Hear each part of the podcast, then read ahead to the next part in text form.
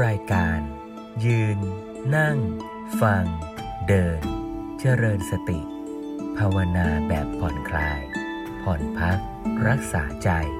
ให้โปร่งใส สุข เบา ด้วยพลังแห่งฉันทะ และธรรมะสมาธิ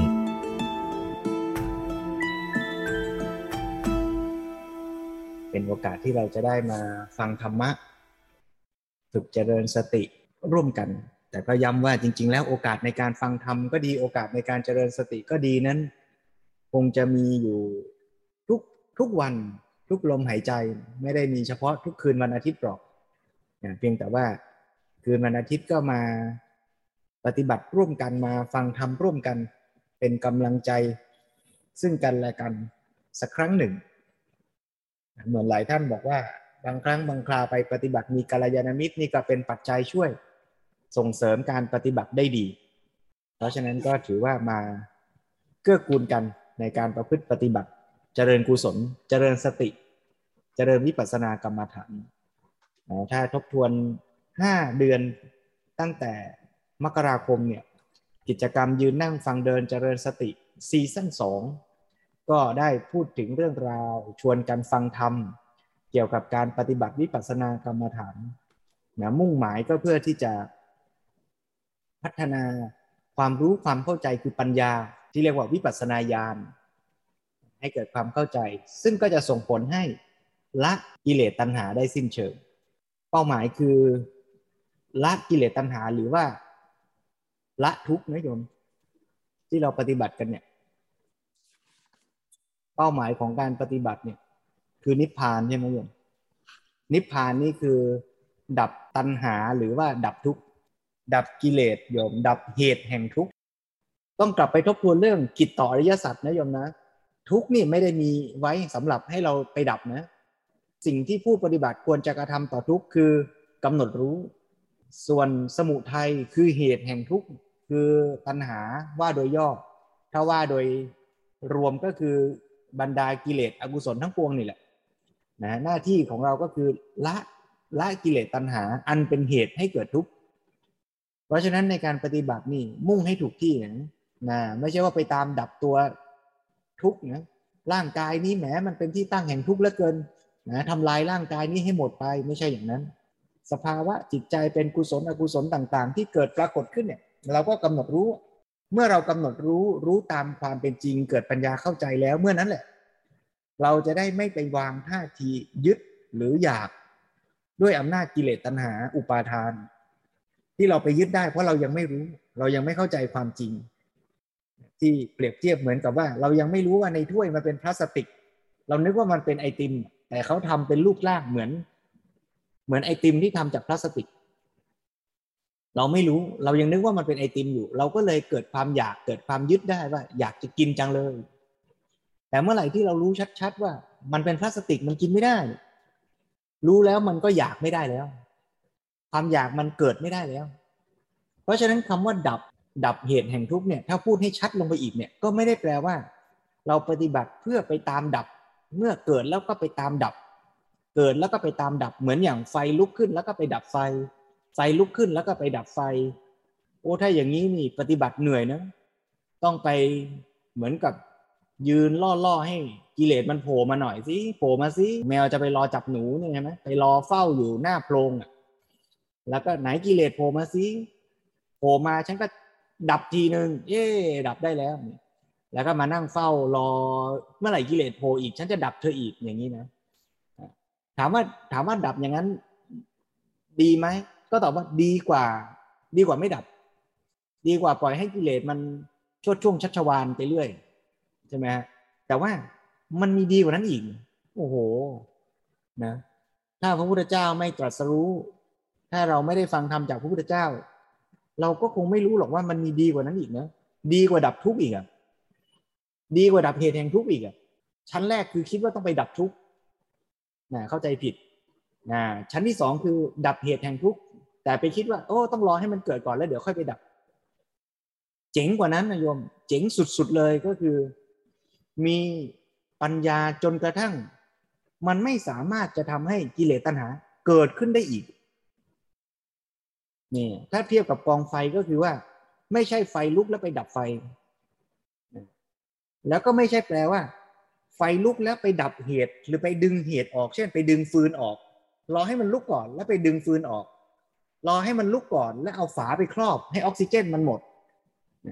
แต่ว่า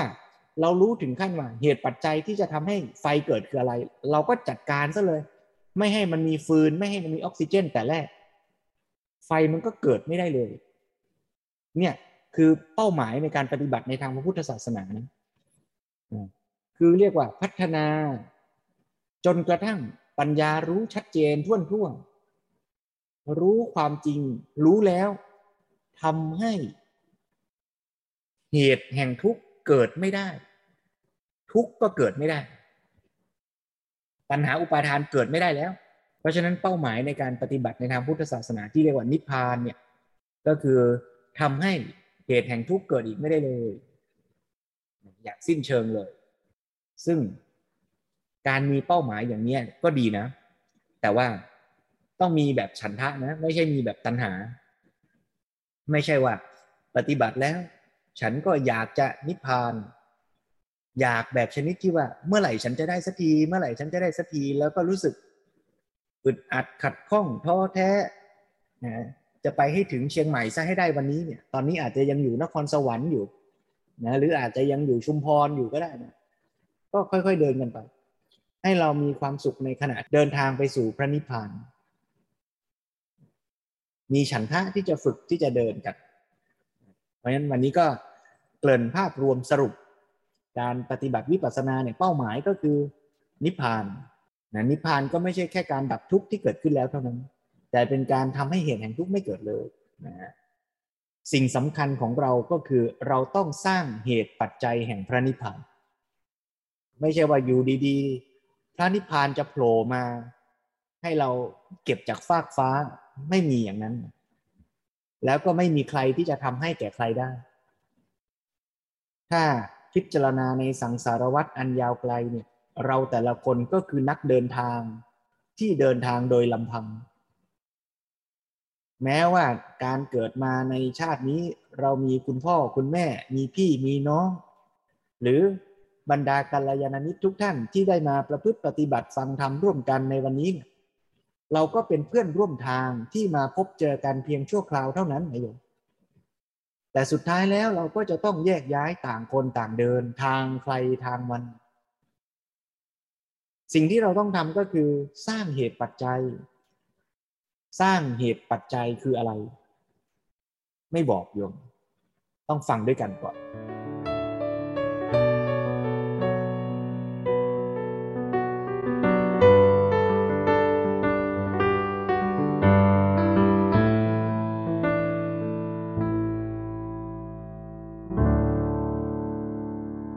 วันนี้จะชวนโยมฟังธรรมะบรรยายของพระภาวนาเขมคุณหลวงพ่อสุรศักดิ์เขมรังสี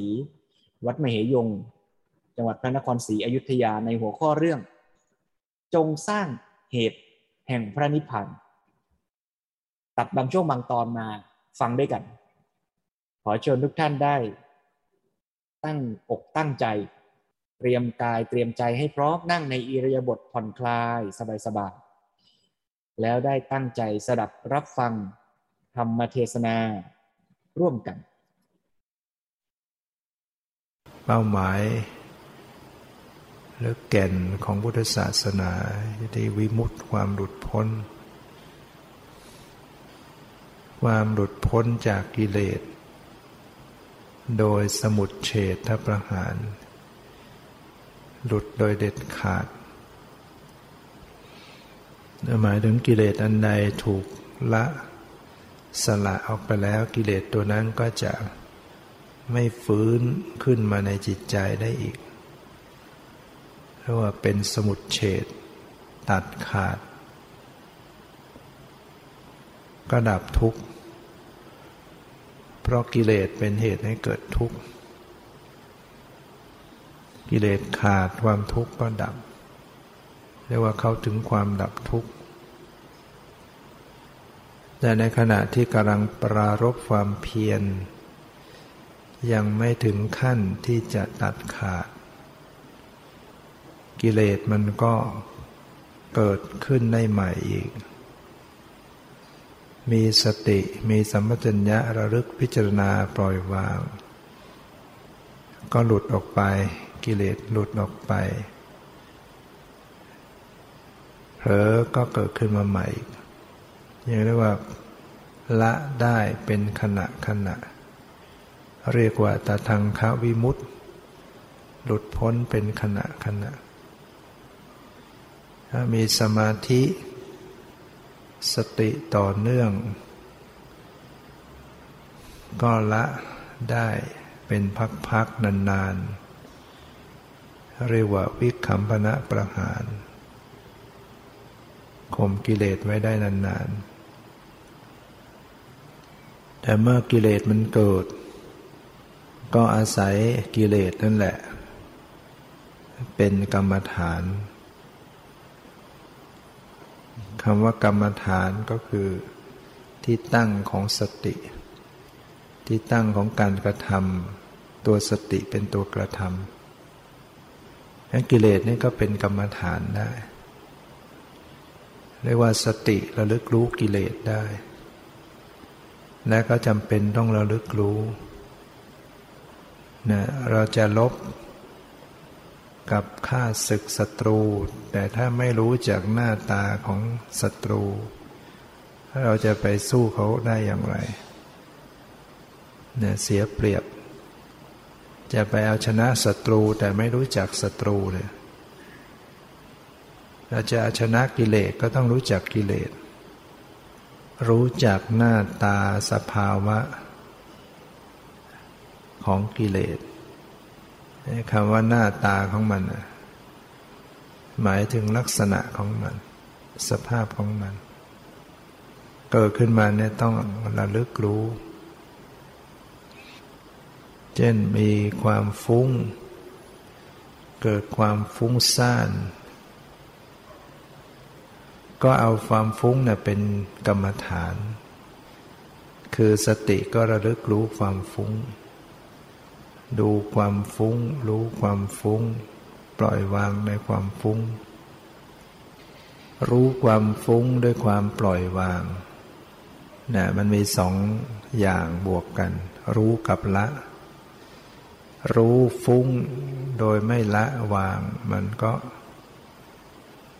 ก็ยังไม่ได้ เป็นการระลึกรู้ดูอย่างถูกต้องสมบูรณ์แบบ ระลึก รู้ความฟุ้ง แล้วก็อยากให้มันหายฟุ้งเนี่ยอย่างเนี้ยไม่ได้ปล่อยวางรึกรู้ความฟุ้งด้วยความอยากให้มันหายฟุ้ง อยากให้มันสงบ เป็นตัณหาเป็นกิเลส รู้ความฟุ้งด้วยการไม่ชอบใจ เกลียดชัง ปฏิเสธ ก็เป็นการรู้ความฟุ้งด้วย กิเลสอีกเหมือนกัน ประเภทโทสะเรียกว่ามีโทมนัสอยากหายฟุ้งก็เป็นอภิชา ไม่พอใจในความฟุ้งก็เป็นโทมนัสเจริญสติจะต้องละความยินดียินร้ายละอภิชาและโทมนัสเพราะฉะนั้นเมื่อความฟุ้งเกิดขึ้น ก็ระลึกรู้ลักษณะที่ฟุ้ง ด้วยความปล่อยวาง ฝึกรู้ด้วยความปล่อยวาง ในการระลึก ก็ต้องมีความสังเกตด้วยนะคือมีสัมปชัญญะเป็นตัวพิจารณา สตินี่เป็นตัวจับอารมณ์ เข้าไปจับดูความฟุ้ง สัมปชัญญะเขาก็จะพิจารณาจะสังเกตลักษณะความฟุ้ง พิจารณาอย่างไร หนึ่งพิจารณา วิเศษณลักษณะ ลักษณะประจำตัวของสภาพธรรมต่างๆอย่างลักษณะของความฟุ้งเนี่ยมันมีลักษณะอย่างไร อาการของมันปฏิกิริยาของมัน มันมีสภาพอย่างไร มันไม่เหมือนกันสภาพธรรมแต่ละอย่าง มีวิเศษณลักษณะ ลักษณะประจำตัวไม่เหมือนกัน สมาธิ ลักษณะสมาธิคือความสงบเป็นอย่างไร ลักษณะฟุ้งมันมีลักษณะอย่างไร การพิจารณาเนี่ยพิจารณาวิเศษณลักษณะ แล้วจึงจะไปเห็นสามัญลักษณะ ลักษณะเสมอเหมือนกันคือความไม่เที่ยง ความเป็นทุกข์ ความเป็นอนัตตา นะความฟุ้งก็ไม่เที่ยง ความฟุ้งก็เกิดดับ ความฟุ้งก็บังคับไม่ได้ ไม่ใช่ตัวตน ผู้ปฏิบัติเจริญสติกำหนดรู้ความฟุ้งเนี่ยจริง ๆ แล้วก็ไม่ได้กำหนดรู้ความฟุ้งอย่างเดียวหรอกเวลาที่เจริญสติ จะรู้สภาพอื่น ๆด้วย เช่น รู้ความฟุ้ง รู้สภาพผู้รู้ฟุ้ง สภาพรู้ฟุ้งไม่ใช่ความฟุ้ง แต่กำลังรู้ฟุ้งกำลังมองความฟุ้งกำลังสังเกตความฟุ้ง แต่ไม่ใช่ความฟุ้งฉะนั้นสติที่ระลึกรู้หนึ่งรู้ลักษณะความฟุ้งสองระลึกรู้สภาพผู้รู้ ในขณะที่รู้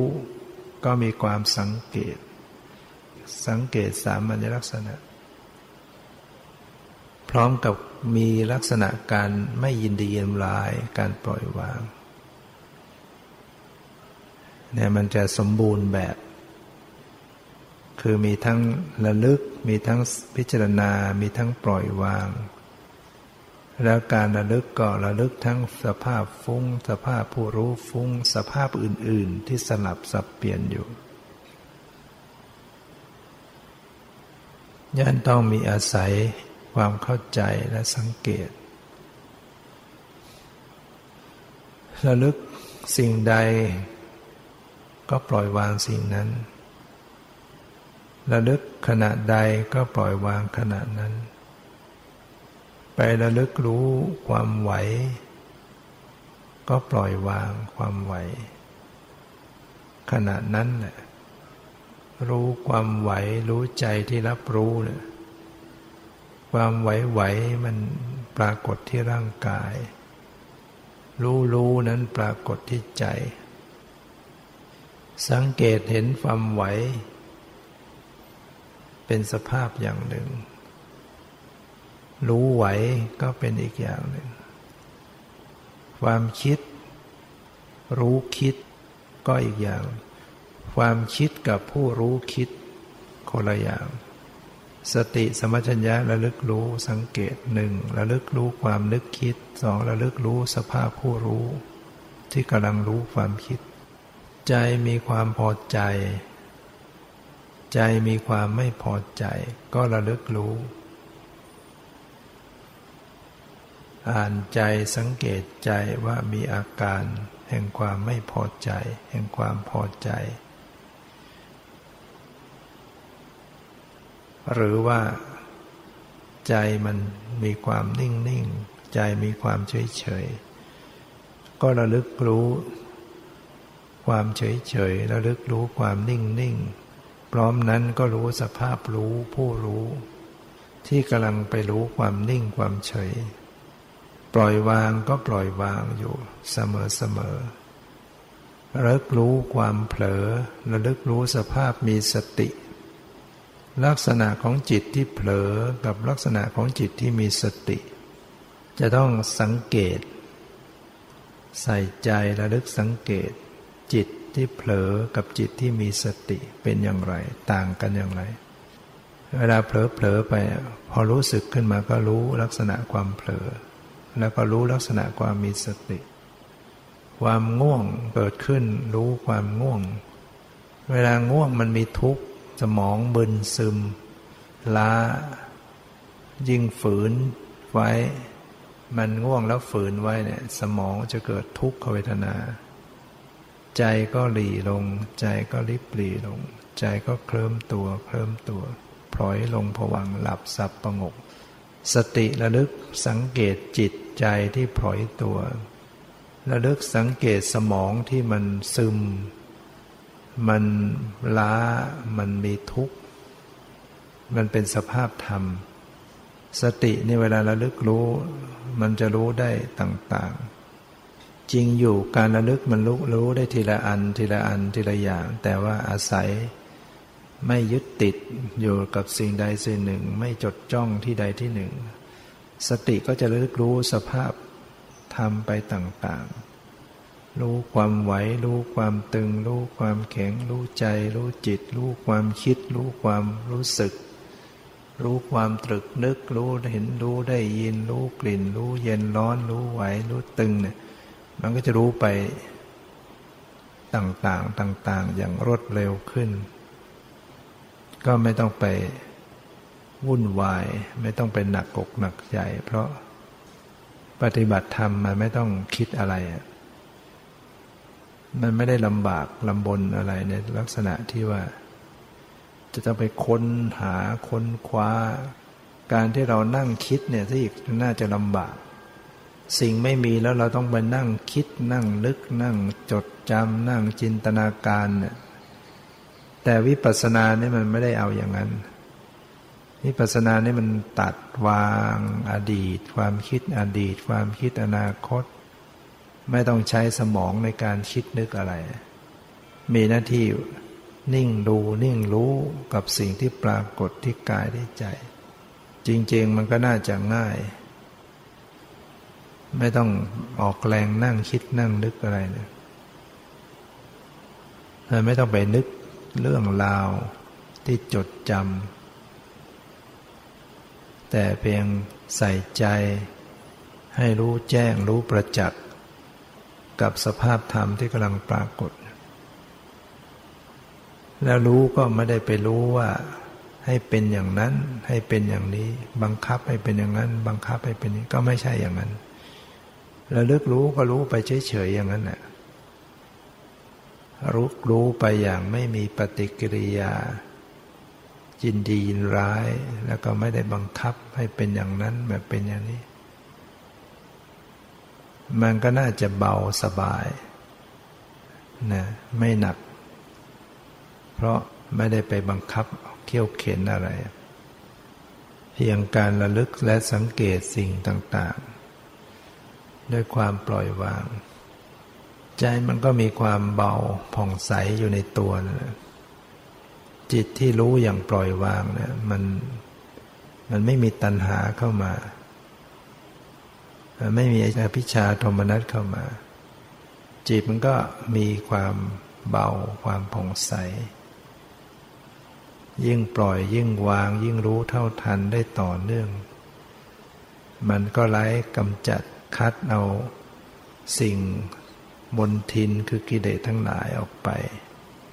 ใจก็ใส ๆ ขึ้นมา เหมือนเพชรที่เช็ด ฝุ่นละอองออกไปออกไป มันก็ให้ความใสประกายขึ้นมา หรือเหมือนกระจกเงา ที่ก่อนหน้ามันฝุ่นมันจับเต็มหมดส่องแล้วก็ส่องไม่เห็น พอได้เช็ดขึ้นเช็ดขึ้น มันก็เริ่ม ชัด ใส พอใสมันก็ชัดส่งเงาได้ชัด จิตเหมือนกันเนี่ยเมื่อฝึกไปฝึกไป รู้ละรู้ปล่อยรู้วางมีสติสมาธิขึ้น จิตก็ใสนะใสใสใจใสใสเกิดขึ้น ก็ทำให้เห็นแจ้งเห็นความจริง เห็นสิ่งที่ปรากฏเรียกว่าน้ำใสไร้ฝ้าเริ่มปรากฏ เมฆสวยสดจึงสะท้อนซ้อนเงาใส เมื่อน้ำสะใสสนิทเหมือนจิตใจ สิ่งเหล่านี้มีได้เหมือนไม่มี สิ่งทั้งหลายยังคงอยู่ตรงนั้น เราให้มันเป็นนั่นมันเป็นนี่ จิตไม่พ้นพันธนาชั่วตาปี ไร้นาทีเที่ยงแท้แต่มีจริง สิ่งทั้งหลายเนี่ยทุกนาทีทุกวินาทีมันไม่เที่ยงตลอดเวลา ลี่ยนแปลง เปลี่ยนแปลงตลอด แต่มันเป็นจริง มันมีจริง มันเป็นสภาพธรรม เป็นปรมัตธรรม สิ่งทั้งหลายยังคงอยู่ตรงนั้น เป็นไปตามเหตุตามปัจจัยของมัน เราจะไปบังคับให้มันเป็นอย่างนั้น เป็นอย่างนี้ไม่ได้ บังคับให้มันเป็นอย่างนี้ มันก็เป็นอย่างนั้น บังคับให้เป็นอย่างนั้น มันก็เป็นอย่างนี้ มันฟุ้งจะบังคับให้มันสงบ มันก็ไม่สงบ มันมันเป็นสิ่งที่บังคับไม่ได้ สิ่งทั้งหลาย ยิ่งบังคับก็ยิ่งไม่สงบ ยิ่งเดือดดานใจ การปฏิบัติวิปัสสนาไม่ใช่เรื่องการเข้าไปบังคับ ไม่ใช่เรื่องของการไปจัดแจงสิ่งนั้นให้เป็นอย่างนี้ สิ่งนี้ให้เป็นอย่างนั้น การเจริญวิปัสสนาเป็นเพียงรึกรู้สิ่งที่ปรากฏด้วยความปล่อยวาง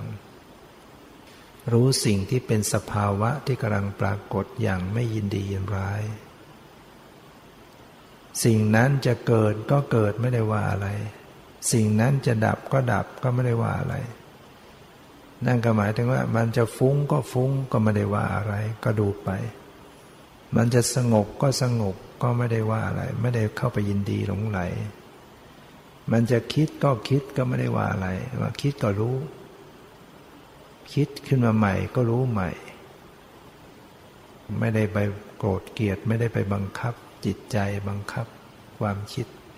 ให้หยุดคิดก็หาไม่นะถ้าปฏิบัติอย่างนี้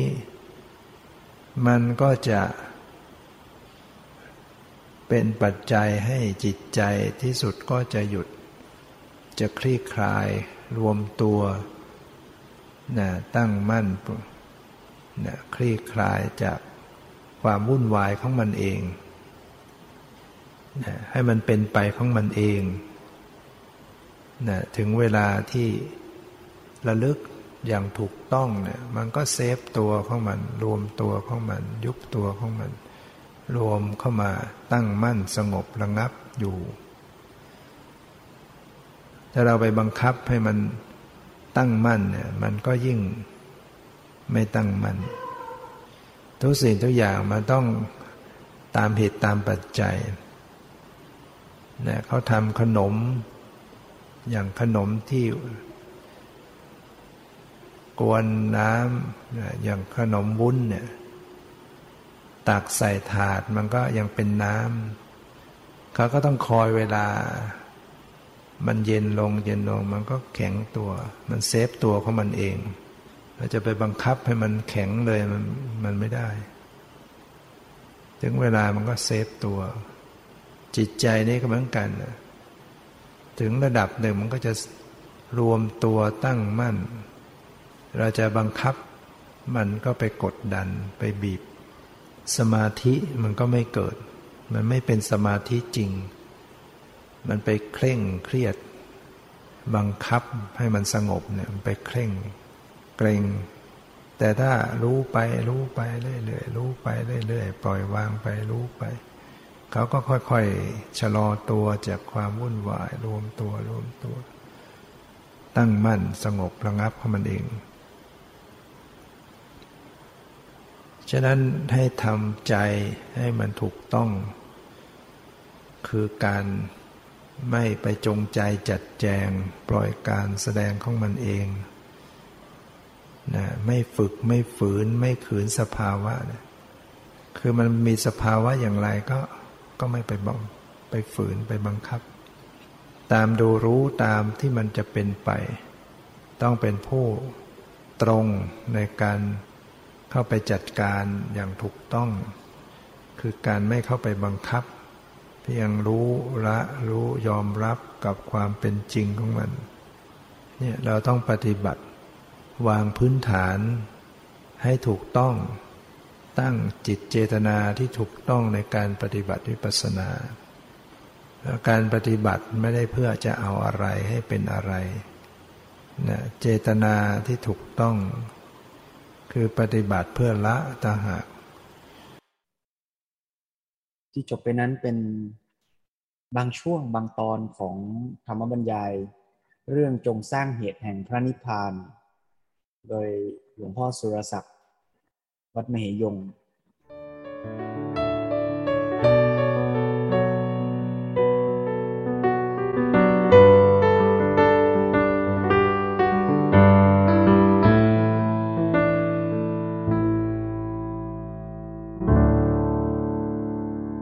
ชวนพวกเราว่าสิ่งที่เราต้องฝึกก็คือ การที่มีสติ รู้สิ่งที่มันเป็นหลวงพ่อท่านพูดก็ฟังดูง่ายดีเนาะบอกว่าฝึกวิปัสสนานี่มันน่าจะง่ายเนาะเพราะมันไม่ต้องไปคิดอะไรใหม่น่าเราคิดเลข เราทำโจทย์เลข เราเขียนเรียงความนี่มันน่าจะยากกว่า เพราะเรียงความมันยังไม่มีอยู่นี่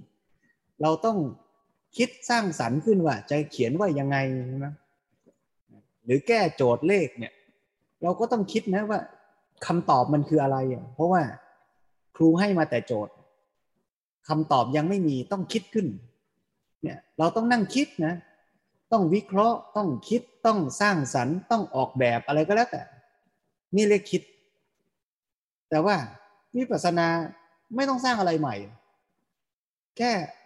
รู้สิ่งที่มันเป็นอยู่ และไอ้สิ่งที่เป็นนั่นเราก็ไม่ต้องไปบรรจงสร้าง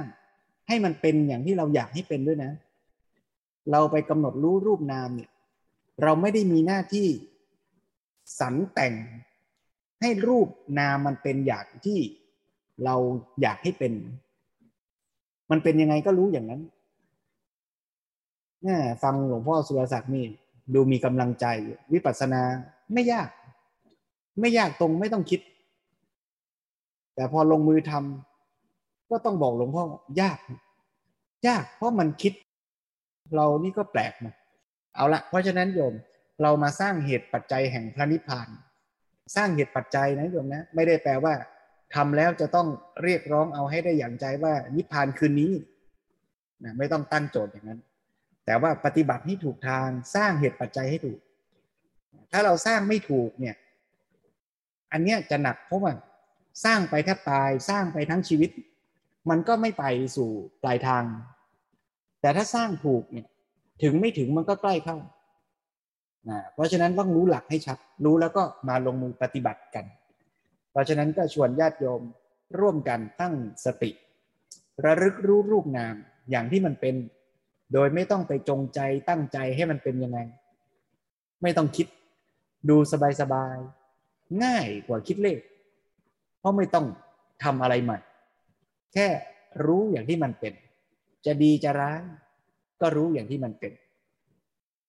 ชวนทุกท่านนั่งสบายสบาย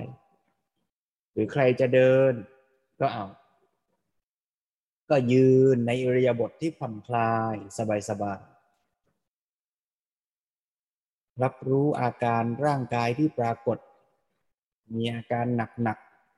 ที่ฝ่าเท้า มีอาการที่ลมกระทบ มีอาการร้อนเย็น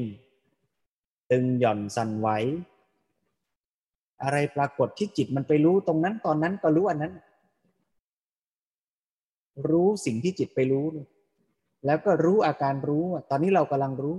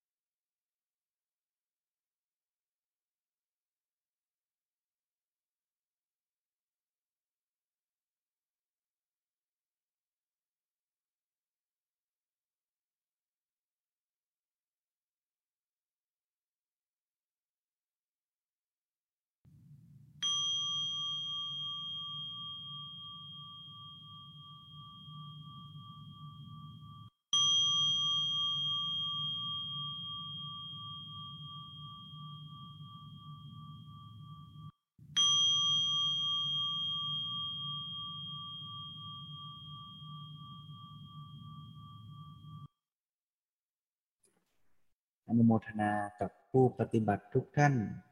ขอให้รักษาใจที่มีสติ ที่เป็นกุศล เช่นนี้ไว้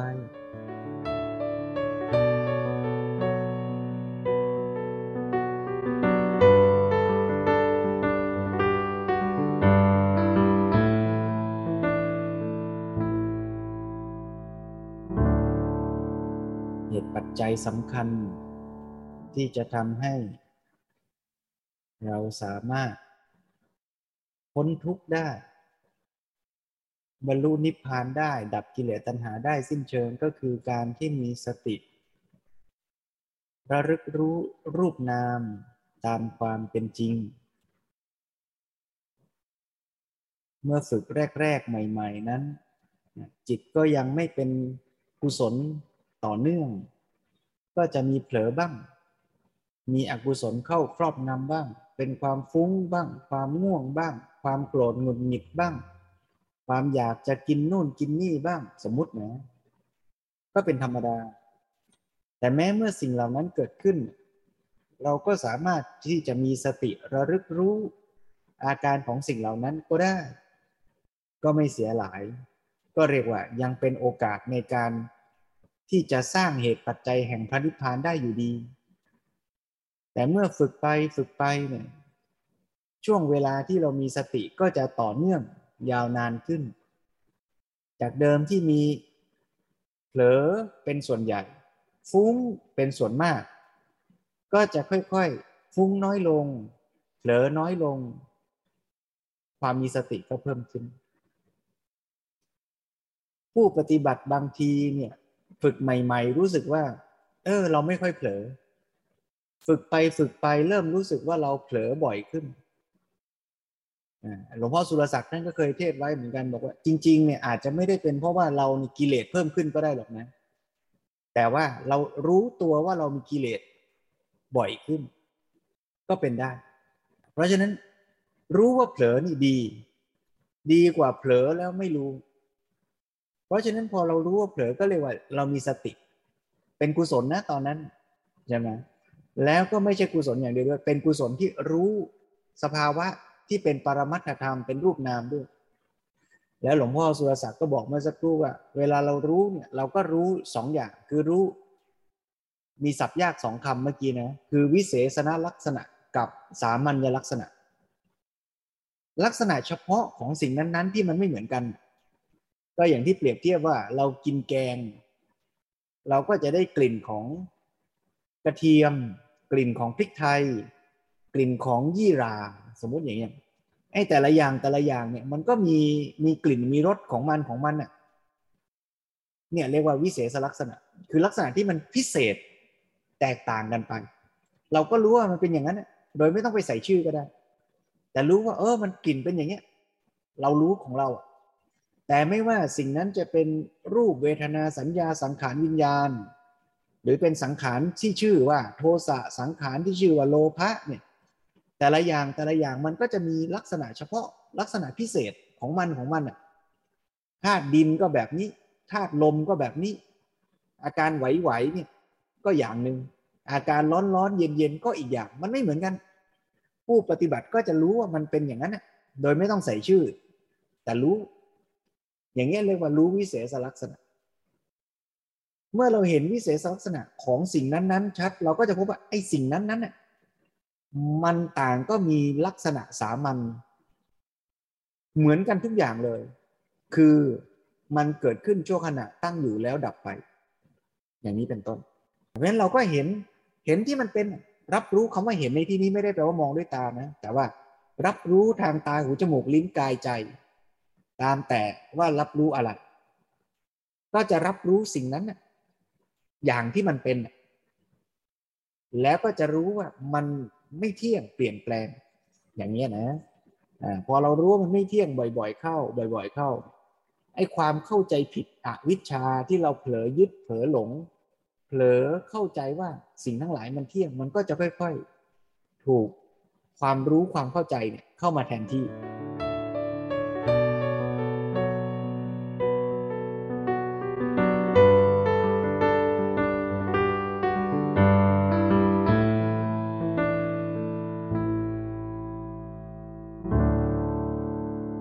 สิ่งสำคัญที่หลวงพ่อสุรศักดิ์เน้นย้ำด้วยก็คือว่ารู้อย่างปล่อยวาง ปฏิบัติเพื่อละไม่ใช่เพื่อยึด ไม่ใช่เพื่อเอา เพราะฉะนั้นก็รู้แล้วก็ปล่อย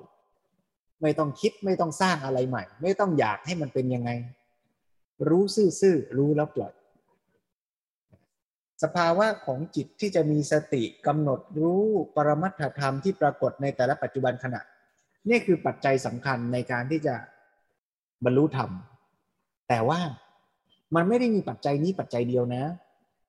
ปัจจัยนี้จะเกิดขึ้นได้ก็ต้องอาศัยปัจจัยอื่น ๆด้วย เพราะฉะนั้นถ้าเราจะสร้างเหตุปัจจัยในการไปสู่พระนิพพานเนี่ยก็ต้องทำเหตุปัจจัยให้ครบรอบด้านด้วยนะเหตุปัจจัยต้องครบองค์แปดหรือถ้าจะพูดในแง่ของการศึกษาก็ต้องรอบด้าน ครบทั้งศีลสมาธิและปัญญา ราะสภาวะจิตใจที่จะมีปัญญารู้เข้าใจความจริงจะเกิดขึ้นไม่ได้ ถ้าใจเรายัง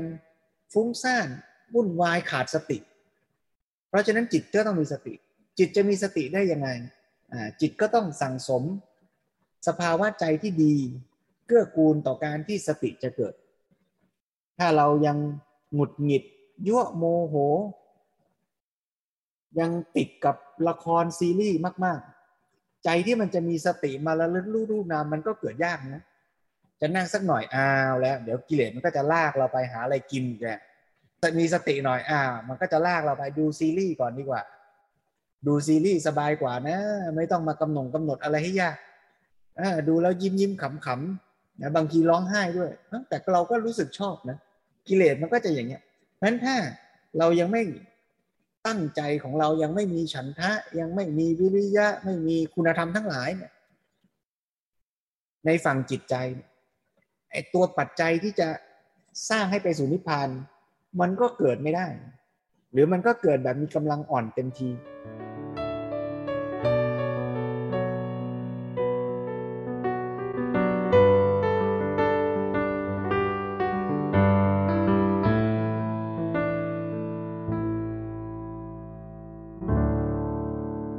ำยังไงจิตใจเราจะมั่นคงล่ะ ก็ต้องอาศัยพฤติกรรมช่วยมีข้อฝึกหัดเช่น ถือศีลแปดซะหน่อย จะได้ไม่ไปลุ่มหลงกับการดูหนังดูละครมาก สิกขาบทก็มาช่วย เป็นเกราะป้องกันให้ แม้กิเลสเรายังมีอยู่ แต่มันก็ออกฤทธิ์ออกเดชได้จำกัดแหละ เพราะมีวินัยมาช่วย อย่างอาตมาเป็นพระเนี่ยก็ได้สิกขาบทมาช่วยแหมสมมติดึกๆ อาจจะอยากออกไปดูหนังซะหน่อยไปไม่ได้นิยม ศีลเนี่ยเป็นตัวบังคับให้ แม้จะมีกิเลสนะแต่ว่ามีได้ไม่มาก